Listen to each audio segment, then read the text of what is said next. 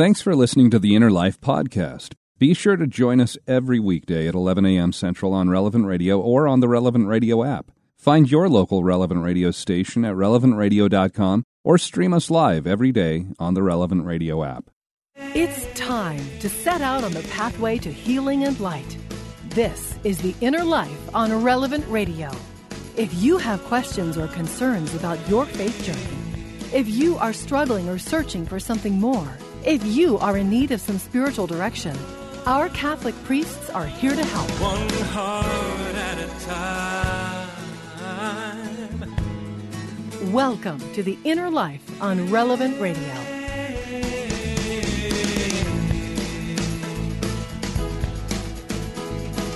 Welcome to the Inner Life here on this Tuesday, July 6th. I'm Josh Raymond. So glad to have you along here today. And as you were growing up, when you were young, did you follow the rules? Were you a rule follower? If your parents told you to do something, were you likely to obey them immediately? Or would you ignore what your parents said? Or maybe you started to do what they asked, but then as you kind of got into something else, you got distracted, you forgot about it you didn't get back to doing what they asked you to do. Were there rules in your house where you followed some of them, but maybe disregarded others? Now, in our house, one of the simple basic rules that we have taught our kids of course, there's you know several rules that every house has, but one that we've taught our kids is that when an adult, a grown up, when they come to the front door, when they knock or ring the doorbell, our kids, they should wait for an adult, their mother or their father, to answer the door. Come get us. We've explained the reasons that this is for the safety of everyone in the house. And if there's someone who's knocking on our door, odds are that grown up outside, they're wanting to see me or my wife, Baylen. Uh, they probably didn't come to visit one of our children for the most part, our kids have been pretty good about following this rule. If someone is at our door and Belen or I are not close in the vicinity of the door, well, our kids will come and find us to answer the door. Occasionally, they'll get excited in the moment for whatever reason. Something else is going on, and they'll accidentally forget this rule. But that really is the exception rather than the norm with the exception for that. It's, it's, just our one daughter, Anya. She's our second daughter. And Anya, she'll turn 20 in just a couple of months, but when she was maybe nine or 10 years old, she kept answering the door whenever someone would come to our house without coming to tell me or her mother. Many times, it was someone our family knew. No, no real problem there, but there were a couple of times where it was a stranger. And Anya, she wasn't disobeying out of defiance or she wasn't trying to be rebellious. For whatever reason, she just wouldn't remember this rule when she heard the doorbell ring. And this kept happening again and again for the span of a couple of years here, even though we would talk with her every time it happened about how this is an important rule in our home, kind of reemphasize those reasons. And after many times of going through this repeated pattern, she uh, answering the door without coming and finding us, us talking with her about it. Well, Baylen and I, we knew that we had to figure out a way to drive home the point that she couldn't keep on forgetting.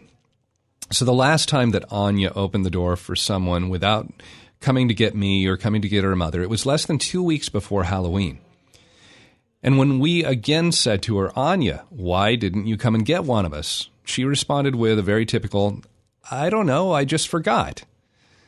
So I decided that we had this great opportunity that was coming up where we'd have numerous strangers that were coming to our door. And for Halloween in our house, Baylen, she typically takes the kids out trick or treating, and they will make three or four trips out around to different parts of our neighborhood and then come back to our house between each one of those trips, and they'll drop off their haul of candy. Uh, each time that they stop at the house. I'm usually the one at the house handing out candy to the trick or treaters along with getting dinner ready for Baylen and the kids so that when they get back home after the last outing, their dinner is not only Snickers and Three Musketeers and Hershey's bars, but they actually have something substantial to eat. And so I told Anya, I said, hey, you're going to stay home with me during that first trip that your mother takes out with the rest of the kids. And I told Anya that she could go out for the rest of those trips. But that very first one, on that night of Halloween, she'd stay at home with me. And every time that someone knocked on our door, she would be the one handing out the candy. But before that, she, before she could hand out any candy, after she heard the knock or the doorbell, she'd have to stop and she'd have to look at me and ask, "May I open the door?" And so that's what happened Halloween night. For that first, I don't know, 30, 45 minutes or so, as Belen was out with the rest of the kids, Anya was dressed up in her costume, but she stayed there with me in our living room. And in those 30 to 45 minutes, she probably asked me, I'm guessing maybe 15, 16, 17 times, if she could answer the door. Was she happy about going through this routine? about this exercise to drive home the need to ask before opening the door of our home to someone standing out on our porch? Of course not. But it worked. Anya never again forgot to find me or her mother to ask us before opening the door to our home to someone who knocked.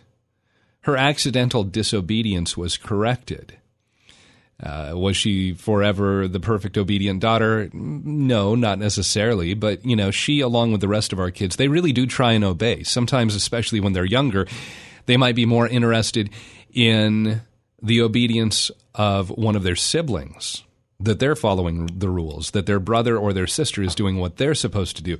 This is far more important at that certain age than keeping track of what they themselves are doing or supposed to be doing at that moment.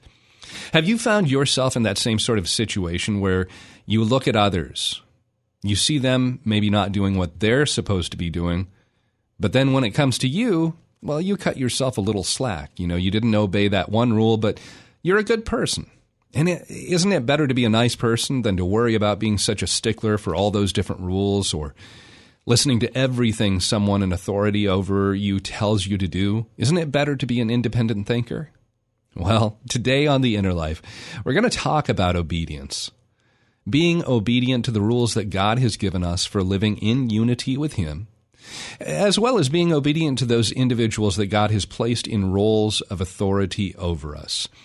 And joining us today, helping us look at obedience, how we can live this out in our lives is Father Brian Geary. He's a priest in the Diocese of Rockford, Illinois. He's the pastor of St. James Parish in Belvidere, Illinois and he's our spiritual director here for the hour. Father Geary, I'm so glad to have you here on the Inner Life with us today. So, was there a, a certain time in your life where you remember you had a hard time trying to listen to, and continually obey what your parents told you to do? Anything that they had to come back to you and say again and again and again, no, you need to do it this way? I, I think, Josh, um, unfortunately for me, that lesson was learned in my early 20s. Oh, really? Not when I was three or four. I can't remember that, those days. But one of the uh, sins, you know, we we call our sins at the beginning of Mass. We call to mind our sins. Mm-hmm. One of the sins I think of, which was probably one of the most grievous I committed, was my disobedience to my father. And I returned home from college, and he said, "You have to pay rent," and I disobeyed him.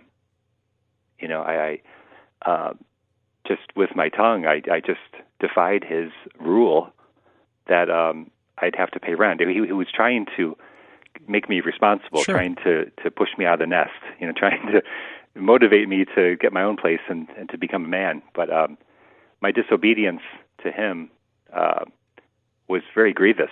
And later on, by God's grace, I returned um, with all the money that he had asked me that I refused to pay. And uh, the first time I saw my father cry, mm-hmm. because he saw his son grow up. Oh wow! That I really learned the lesson, and uh, as a dad, he said, uh, "Son, keep the money." you know, that's the point was made, and I thought, "Wow, how generous!" I, I owed my father obedience, and he had every right to ask it of me. And so it's something I still recall to this day um, that he loved me enough to ask me to submit to his authority, and um, for a very good reason as a father. And when I realized the, the motive of love, I, I came to my senses, like the uh, younger son in the parable of the prodigal son. I, I, bet that just opened up a new dimension of your relationship with your father after that point, too, didn't it? It, it did. Um, I think many times we take authority for granted, or perhaps we live under its mantle and we move and live in it without appreciating the consequence of the authority person or the authority figure. But once it hits home to you as it did to me, I then had a much greater appreciation for all the the governance that he exercised um, for all those years for all of his children. Well, so let's talk about some of the different areas where we are required to obey. You're a Roman Catholic priest, uh, priest, and priests they take certain vows, um, obedience and chastity or celibacy, and some in different religious communities take a vow of poverty. But obedience, one of those main three that you'll hear when it comes to different priests. Uh, why is obedience so important in the life of a priest? You talked about uh, authority figures, you know, those people that are placed in authority over us. Why is that so important in the life of a priest? Uh, it's essential in the life of a priest because authority comes from God, and authority is is an act of the will by which we obey and submit our will to the authority of God or, or to a human being who has God's authority. And uh, within the church, the the hierarchical structure uh, requires obedience for uh, the sake of the exercise of the priesthood, um, because we have uh, the authority given to us by God through our bishop, and the exercise of it is essential for the right ordering of the church and the right ordering of the priest's soul, so that he knows from whom he has received authority, ultimately from God, and how he should exercise that properly with uh, mercy, with justice, um, and really the right combination of both. Well, and as you talk about that hierarchy, I mean, every one of us has somebody that is in authority over us. As I shared in the story, you know, those of us with kids, we expect our children to obey us. But how about when there's somewhat equal footing in a relationship like a marriage? How do you think that obedience plays a part in a relationship between a husband and a wife? You know, there's times where a wife might need to obey her husband, but there are times where a husband really should listen and obey his wife too. Yes, absolutely. That that authority has been established by virtue of the sacrament of marriage, as they are one flesh in the sacrament that Christ has instituted. We we, we see at the same time the equality of the sexes, but the difference in roles, um, the authority that of headship that the husband has, and the authority over the body of the husband that the wife has. So they have this mutual authority and the mutual power to give blessing, to also command their children in the name of their marriage, which then implies the authority of the other spouse. Uh, so there's so many examples of the equality of authority given to the spouses. Um, as St. Paul said, though the headship belongs to the man, um, that he might love his wife, and as he loves his own body. Uh, so there, the and then the woman to obey the husband to be under his mission, to be one with him in heart and mind. Right. You know? Well, and and the the main part of that man and the role the role of maybe the leadership, the headship of the family is supposed to be an imitation of Christ, not just that he wields power, but that he uses his power to offer himself in a sacrificial manner for his wife, for his family. Yeah, beautifully said, Josh. I can't add to that at all. That's perfect. well, I'm glad I got something right today, Father. um, our spiritual director, Father Brian Geary, we're talking about obedience and uh, continuing on looking at maybe at some of the different uh, ways that we might be called to obedience uh, depending on our state in life. What, am I, what if I'm a single adult? I'm not a priest who's taken a vow of obedience. I'm not married. I am single. I have no spouse. I have no kids. I don't have much in the way of day to day authority that I have to deal with, except for maybe my boss at work. Why would I be worried about living out obedience? Why would obedience be important to me in, in my actions, in my behavior at this stage in my life? Well, in the single life, there you you are still a witness to Jesus and to uh, His authority, and and with respect to your relationships, uh, I think to your parents, uh, the single person who is not caring for a spouse and children um, has should live out the fourth commandment. I think even more diligently because they probably have more time. Sure. Uh, so that what a, a beautiful thing is to care for an elderly parent or parents, or to have time to visit them, or perhaps to assist them. Uh, they can also uh, assist others who maybe have children with respect to babysitting or financially helping them. I think they're to be under the same mission uh, that comes from from Christ uh, as far as serving others is a great sign of of uh, submission to uh, to the authority that that comes from their being a member of a family. Also, within their, as you said, uh, there are authority figures. that could be the condo association you live in. It could be, uh, uh, as you said, your boss, uh, perhaps just to uh, secular authority. Um, you become a witness to the authority that God has set up in the culture, right, and within also the family. I think, and a single person is able to affect and witness to that uh, probably more explicitly than others. Now, as we're talking about about obedience here, you know, one of the things that I always like to do is make sure that we're talking in terms that we all understand that there's not this just you know assumption that we all know what we're talking about. Is there anything when we talk about obedience most of the time it's well somebody tells you to do something you should do it and that's kind of what comes to mind. Is there uh, you know deeper things d- deeper aspects of obedience that we should have in mind as we're having this conversation today? I think of the words of christ that um, if you love me you'll keep my commandments. Right. Um, or you are my friends if you do what I command you. So our Lord uh, tied obedience to love, and He said, "I will be your friend."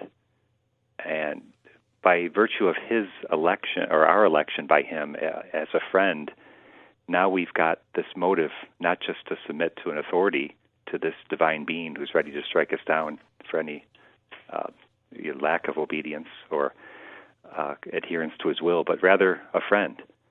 And so when he, our Lord puts friendship uh, as the, the model for relationship with Him, now we've got a motive that's more intimate than would be just you know master slave. Um, a befriending of of us by Christ now calls us to be like Him, which is what friendship is: to be like your friend, to respond in love uh, to His command, uh, gratefully and willingly, not just as a servant. Well, and you know, it, it kind of takes me back to the story you shared, Father, of your of your father as he was asking you to pay rent when you came home from college. And I would imagine that when you didn't follow his rules, there wasn't so much fear of retribution or consequences that you were worried about, but I'm sure that more what might have impacted you because I've heard this from so many other people as they talk about oh yeah I didn't I didn't do this thing that my parents asked of me. And the thing that bothered me the most was their disappointment. Yeah. and disappointing Christ ruining severing that friendship which then you know uh, we can go ahead and we have the ability to go through the, the sacrament of confession and or reconciliation. We reconcile that friendship. We get things on the right track again. But having that attitude of i'm more worried about disappointing my friend than i am worried about the consequences that really should speak to where we are with our love of christ. And the obedience i would think at that point just becomes easy. Yeah. Especially because it's it's so familial and personal. Whether you offended your father or you offended a friend. There, the intimacy between the two people just makes the hurt much more painful, but also the love and reconciliation that much more satisfying because it's not it's, some, it's your boss or you know or it's um, not some other secular authority, but this is someone with whom you have a deeply personal relationship and you have a history and you've got uh, you've shared your heart and I've heard it said by someone that when you give your heart to someone, you never you never can get it back. In other words, you're um, or someone else said, I, you give so much more to your children than you'll ever get back. In other words, you give love, and when that's not returned, that that the, the hurt is very deep. Now, with regard to our Lord, who is God made man, who has said, "I've called you friends," which is so remarkable because He's God and we're human beings, and yet He has called us almost to a certain equality in relationship because friends have that certain equality with them with each other. So so that the ante has been upped in a big way with respect to our relationship with God because the friendship he, we have with Him is is just so accessible um, and can be we can receive mercy, but also we're going to feel deeply when we offend Him. At least we should. Right, absolutely. Father Brian Geary is our spiritual director today. He is a priest in the Diocese of Rockford, Illinois, and we're talking about obedience. When have you had to exercise obedience, even if you didn't want to, or maybe especially if you didn't want to? Is there an area where you struggle to be obedient to God's leading in your life, or maybe with some of the people in authority over you? Something where you really wrestle with that. Uh, maybe you've made it through that. What has helped you to come to a place where you were finally willing to say, I will be obedient? I will follow the direction of this person that God has placed in my life. Our studio line is 888 914 9149, 888 914 9149. Our email address is innerlife at relevantradio.com. We're going to take a look coming up at what the, the scriptures say about being obedient. That's next here on The Inner Life on Relevant Radio and the Relevant Radio app. Catholic Order of Foresters is proud to sponsor the Relevant Radio studio line. For information about employment opportunities and flexible premium life insurance plans, visit relevantradio.com/forester.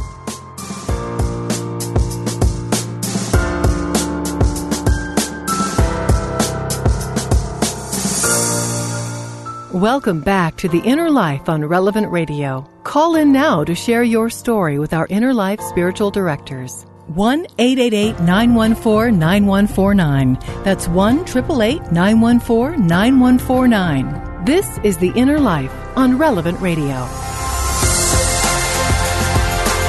Welcome back. I'm Josh Raymond along with our spiritual director, Father Brian Geary. Today, we're talking about obedience. Does that scare you? the thought of having to obey somebody, not being necessarily free to do exactly what you want to do anytime you want to do it, well, uh, that's okay. We all have to submit to being obedient at different points. But when have you had to exercise obedience even if you didn't want to? Were you maybe rebellious at a time in your life? What changed? What helped you to come to a place where you were finally willing to submit to that authority over you and be obedient? What helped you? Our studio line 888-914-9149, 888-914-9149. Our inner uh, our email address innerlife at relevantradio.com. And uh, Father, uh, we've got a number of different places in Scripture where we can look and see the importance of obedience. Um, you mentioned two of my favorite verses. I always it's always easy for me to remember them because they kind of just flip flop the numbers. John chapter 14, the, the Gospel of John chapter 14 and verse 15 if you love me, you'll keep my commandments, where Jesus is speaking. And then in the very next chapter, chapter 15, verse 14, uh, you are my friends if you do what I command you. But there's so many other places in Scripture where we hear whether through Christ, whether through one of the apostles that are writing one of the letters in the New Testament, uh, speaking through maybe one of the prophets in the Old Testament. Is there one place that really stands out to you as maybe the most poignant uh, point where we see obedience addressed in the Scriptures? I think uh, I reflexively to the agony in the garden when our Lord was in his um, undergoing his passion, and he went to the agony in the, in the garden, the the garden uh, of olives, and prayed to his father, Father, if you be possible, let this cup pass from me, but not my will, but Thy will be done. Our Lord, uh, so Jesus was obedient even unto death, even to death of the cross, and even in the letter to the Hebrews, it said, Our Lord, for the joy that lay before him, uh, embraced the cross and despising its shame, uh, embraced it for us all. So the the crosses that were sent it, are are very difficult. They're painful. They're heavy, and um, yet when we submit to our Lord's yoke, um, to His will, then we see His glory manifest in uh, through our in and through our obedience. I also think of Our Lady at the Annunciation when the angel appeared and said, "You will be, you know, the mother of the Son of God," and she had already consecrated her virginity, and she said, "Yes, let it be done to me according to your word."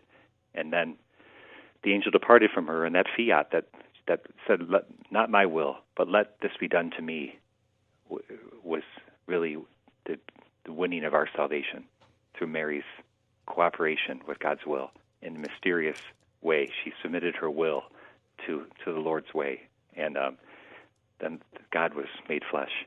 Um, we think the opposite with Lucifer saying, "I will not serve," the non serviam. Sure. When the angels were presented with God's plan, when we think uh, when we're presented with a situation and our will is just ag- agitated because we think I can do this better, I, I have a better way plan than this. Uh, it's hard to say, "Let it be done to me according to your word," but we think of Our Lady submitting and our Lord, um, who said, embraced the Father's will um, most generously, saying, "Thy will be done." That's a that's something we can pray to ask for grace in the moment when things seem difficult for us to to decide. You know, you bring up a good point. In the moment, when things are difficult, when we're warring against our will, our free will, our independence, what do you think is a good way that we can beforehand prepare ourselves so that we can respond? Not my will, but God, your will be done, or be it done unto me, as you have said. How, how can we how can we prepare ourselves to have that response?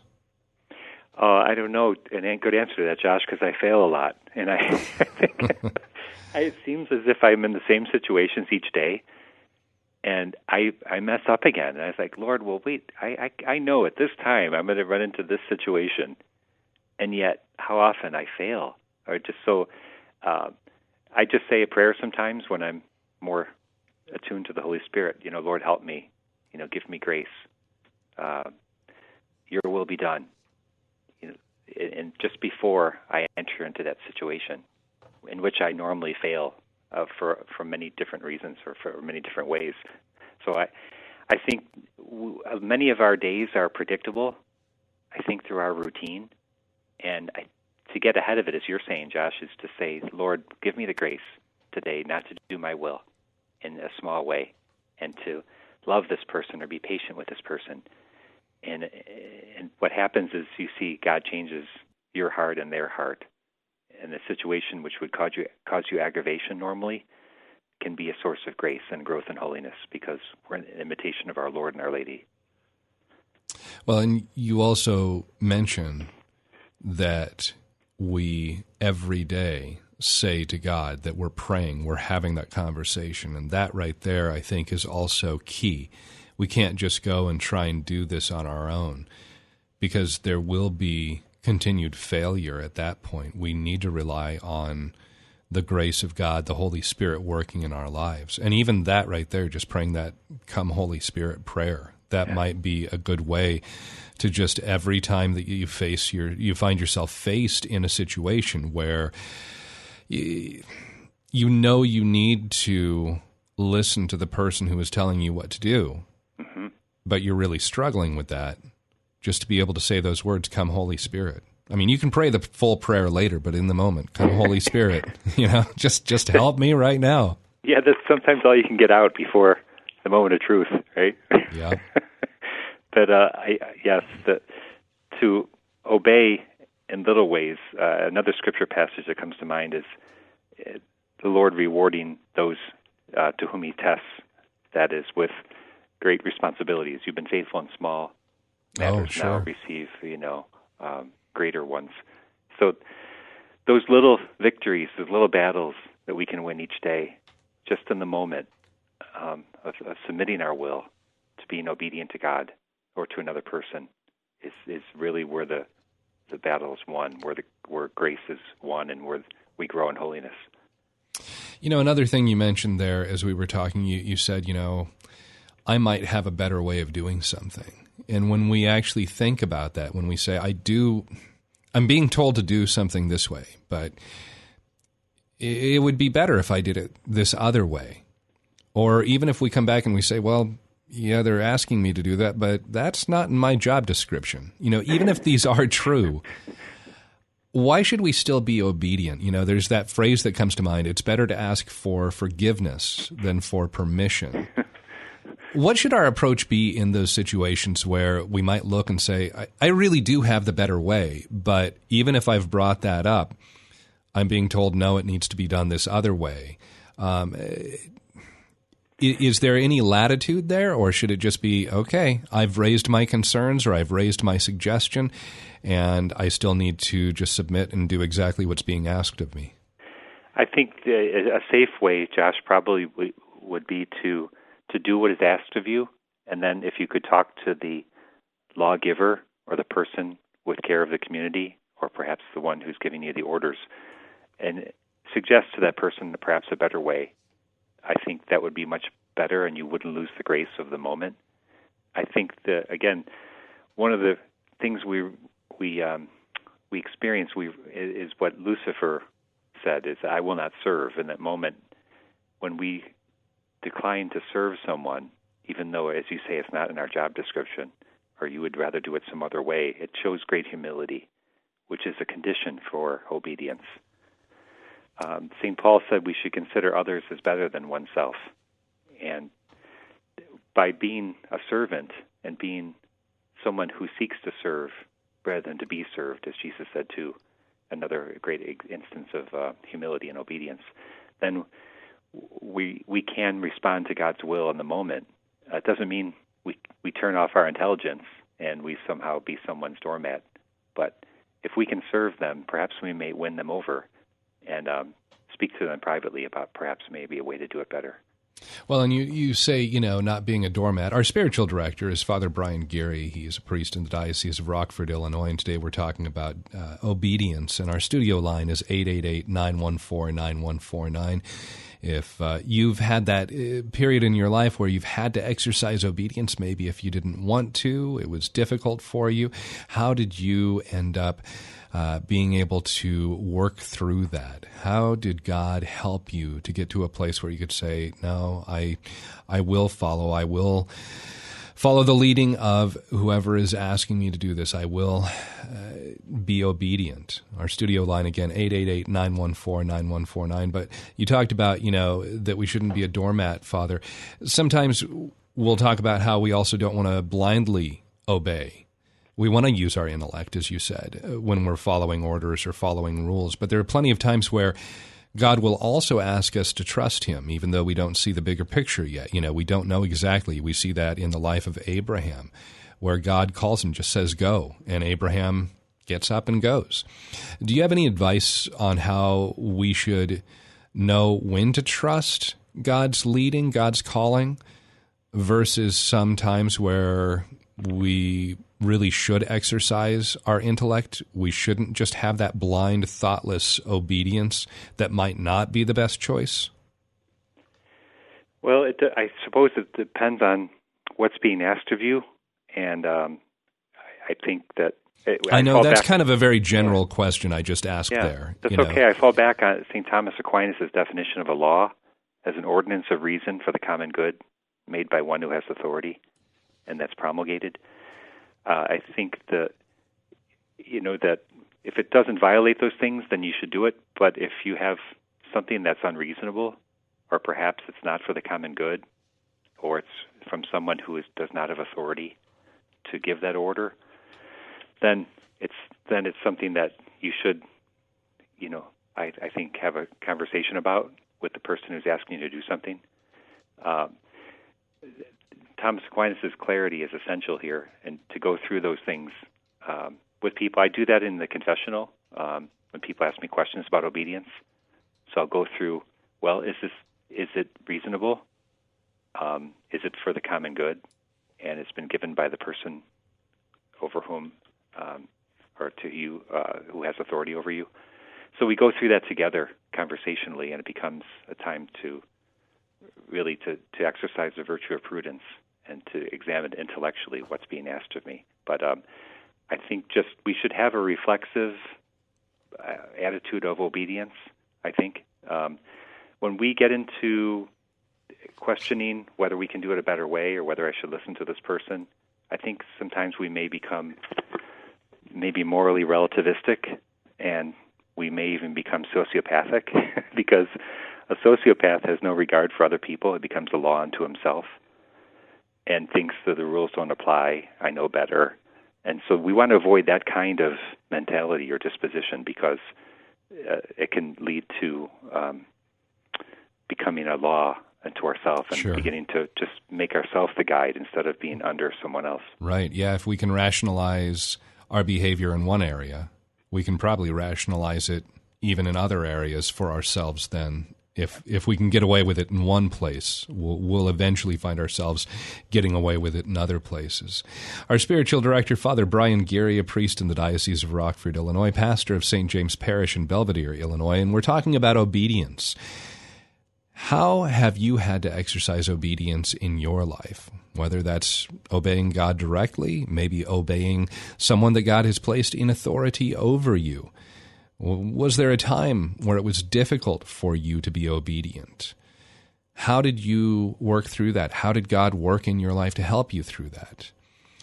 How did you finally get to a point where you were willing to submit to that authority and be obedient? Our studio line 888-914-9149 888-914-9149 and uh, I'm going to pepper Father Geary with a couple more questions about uh, laws that are they reasonable? Are they for the common good? And how we might try and justify our way out of those coming up next here on The Inner Life on Relevant Radio and the Relevant Radio app.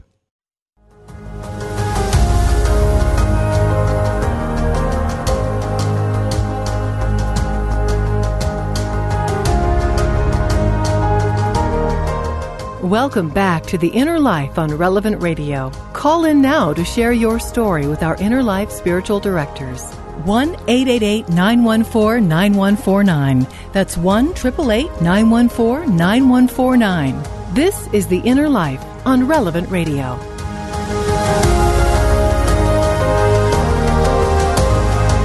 Welcome back. I'm Josh Raymond, along with our spiritual director, Father Brian Geary, a priest in the Diocese of Rockford, Illinois. As today on The Inner Life, we're talking about obedience. Is that a tough one for you? Why is it so tough? Is there an area where you struggle to be obedient to God's leading in your life? Well, that's why our spiritual director is here to offer you some guidance, some help on your spiritual journey. Our studio line 888-914-9149 888-914-9149. And Father, right before the break you mentioned St. Thomas Aquinas looking at some of the different rules or laws that we might have in our society and how we uh, if we can look at them and say, well, they're reasonable and for the common good, then we need to exercise prudence.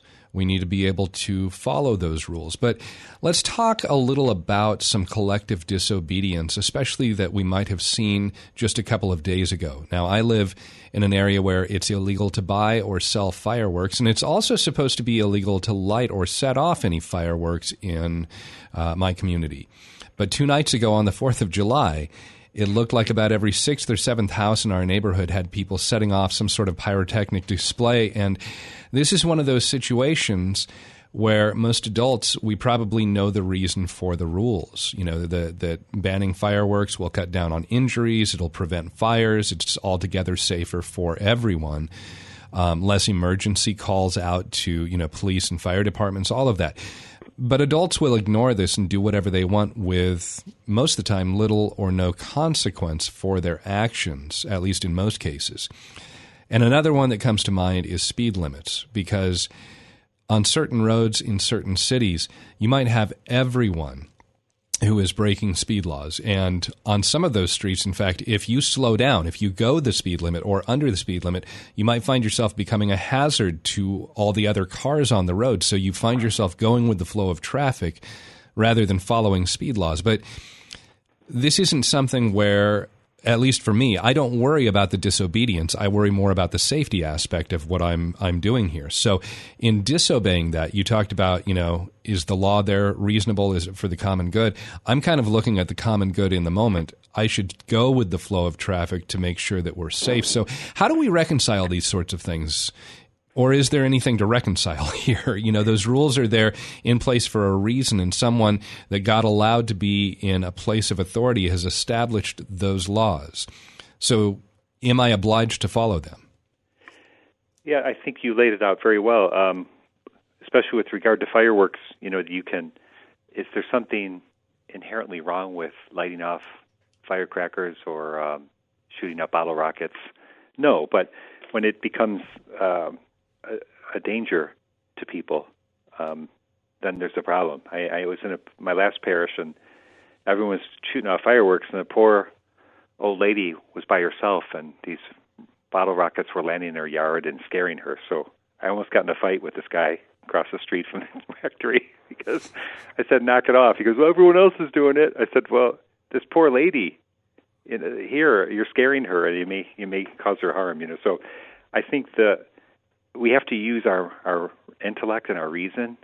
And sometimes when we see laws not being enforced, we think, oh, I can do this. When really they are reasonable for the sake of uh, safety, yours and other people's safety. I, I, I still think it with regard to speed limits. Some people are very scrupulous about it. Um, I just was on the road in the Fourth of July weekend, and I've got drivers who are not regular drivers. It was a total chaos situation. Mm. People are going the speed limit. Some are going 30 over. It was very dangerous. So um, when you've got the, the the rule of driving is don't get in an accident, right? Just get to your destination safely, and uh, the speed limits are there to regulate people reasonably. And um, when you're dealing with situations or times or places where people are not used to uh, th- that kind of activity, whether once a year lighting off fireworks, you've got people who don't know what they're doing. Right. People may be having alcohol or something, and uh, it, yes, there's reasons that those things are on the books, and also when people do follow the speed limits, or at least closer to the speed limit, there are much fewer accidents too. So there, it's very oh, statistically, reasonable. right? Yeah, yeah, yeah, The lower the speed, well, and that was part of uh, you know there was there was the fuel shortage back in the '70s, but they also found once they dropped the speed limits for uh, reducing the fuel consumption, all of a sudden they saw statistically, wow, we have a lot less deaths out on highways and freeways. And so yeah of course yeah there there's there's evidence there's science behind it. Um, but yeah that doesn't mean everybody's going to listen and follow that out on the road.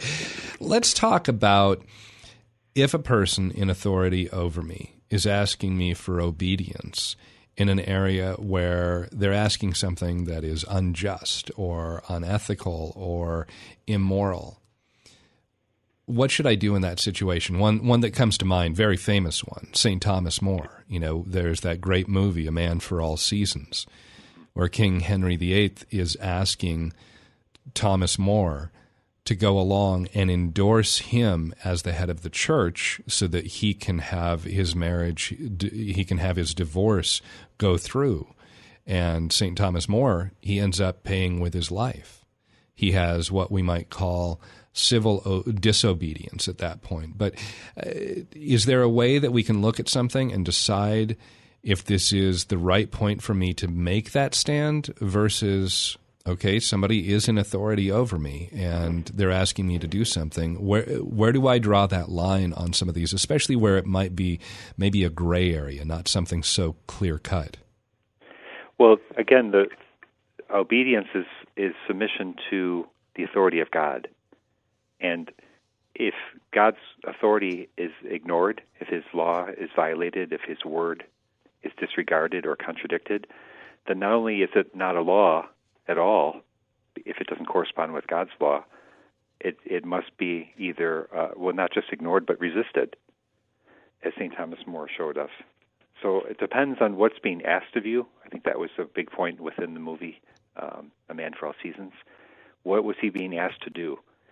And he was being asked to deny God's authority in the church, and that was worth giving his life for. Um, not everything is worth giving your life for, for with respect to something that you're being asked to obey. But um, you have to see does this violate God's law, God's divine law, which which implies that we know the scriptures, we know the teaching of the church, so that we might be able to apply the teaching to this particular instance with our reason to see if it is something I must obey, or if it's not a just law, like the laws for so-called same-sex marriage or um, other things that aren't sure, even laws abortion at all. or yeah, yeah, abortion, sure.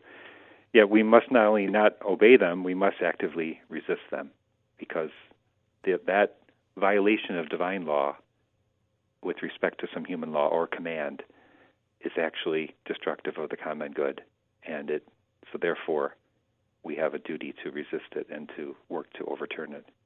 And uh, Father Geary, uh, as we're uh, talking about obedience, one of the things that I wanted to talk about too is the role of humility. Uh, being able to, uh, you know, you talked about Lucifer, mm-hmm. that I will not submit. Humility plays such a strong role in what we are uh, doing when we say we will submit. You know, you mentioned God's law, you know, that we're following God's law ultimately how can we grow in that virtue of humility so that we do have an attitude of obedience? Well, I think each day we have an opportunity to be humiliated. Uh, I think there's daily opportunities for us to practice that, uh, humil- practice humility by being humiliated by by people who don't either respect our authority or may perhaps may ask us to do things which are we would think are beneath us. But um, humility is essential to obedience. Um, and I think of the prodigal son and also the elder son in the parable that he said, Father, all these years I never disobeyed your rules once, but you not even gave me as much as a kid goat for my with my friends. And so we can practice obedience without humility, and that's what the elder son in the parable of the prodigal son teaches us. His heart was uh, he was obedient, but not in his heart. And so when he when his son came home, the father was trying to tell him he was dead and he's come back to life. He's lost his son. We have to we have to celebrate. So he was asking his son to be humble, as the father was humble. The father had all his rights trampled upon, all his uh, decrees un, unfollowed, his his authority flouted by the son in many many ways. But yet the father was so humble that, and it teaches us about God's humility that God bends low to become a servant of us uh, so that we might learn how to serve others and, and, uh, and not in, through pride but through humility. Well, and I think that kind of takes me back to one of your first comments, you know, looking at, at, scripture, but looking at the examples that we have in there of Jesus in the Garden of Gethsemane Father, not my will, but your will be done. Having that attitude of obedience and looking at Mary, her Magnificat, be it done unto me according to your word. If there's anything that I think we should take away from today's program, it's that we have, that we foster that attitude in our lives, Father. Yes, uh, we can't, I guess we, we couldn't avoid the subjects, Josh, of humility and service, could we? we no. speak to, about obedience because on his face, obedience is noxious, right? It's like I don't want to. Do Yeah, do I don't want to do that. Don't t- don't tell me what to do. I will do what I want. but as we know that obedience doesn't restrict our freedom; it perfects our freedom. Right. Because you know the one to whom you submit has God's authority, and it, it's that's that's the key. Everything comes from our loving Father through human beings who who disguise it very well, as Mother Teresa used to say. but it is the Lord um, who's seeking to call us to, to greater depths of love and friendship through that obedient command. Well, and you know, as we look at living out obedience, uh, you know, is there anything practical that you might suggest that we do? I mean, obviously prayer, but anything else that, that would be practical for someone as we're winding up the show here? This is this is a great opportunity for you to be able to grow in obedience. I think just uh, this may be uh, paradoxical or counterintuitive, but I think we need to start with small things, um, like arrive at work on time. if you work at eight thirty, don't get there at eight thirty two. Sure. Get Yeah. there at eight thir- or eight twenty eight, please, or even earlier. Um, maybe clear the sink of dirty dishes. Um, shorten your morning shower. Um, uh, you know, train your will not to get its own way. Yeah. And then- don't, don't when- put yourself first. Yeah, that, that's Yeah. that's great. It goes back to that attitude of servanthood um, that Yeah, you just mentioned. Well, Father, as we're down to about our last thirty seconds here, could I ask you to offer all of our listeners a final blessing this hour? Sure. May the Lord bless you and keep you, and may He make His face to shine upon you and be gracious to you. May He look upon you with kindness and give you peace. And may Almighty God bless you, the Father, and the Son, and the Holy Spirit. Amen. Father Brian Geary, thank you so much for being our spiritual director here on The Inner Life today. And if you missed any part of the program today, of course, you can always go back and listen to the podcast, the full hour available, or any hour of The Inner Life available at relevantradio.com or through the Relevant Radio app. Big thank you to Nick Sentovich and Jim Shaper, our producers here on The Inner Life, for their help today. Of course, today we talked about obedience, and tomorrow we're going to talk about discipleship. If you have a topic that you'd like discussed on The Inner Life, make sure to email me, innerlife at relevantradio.com.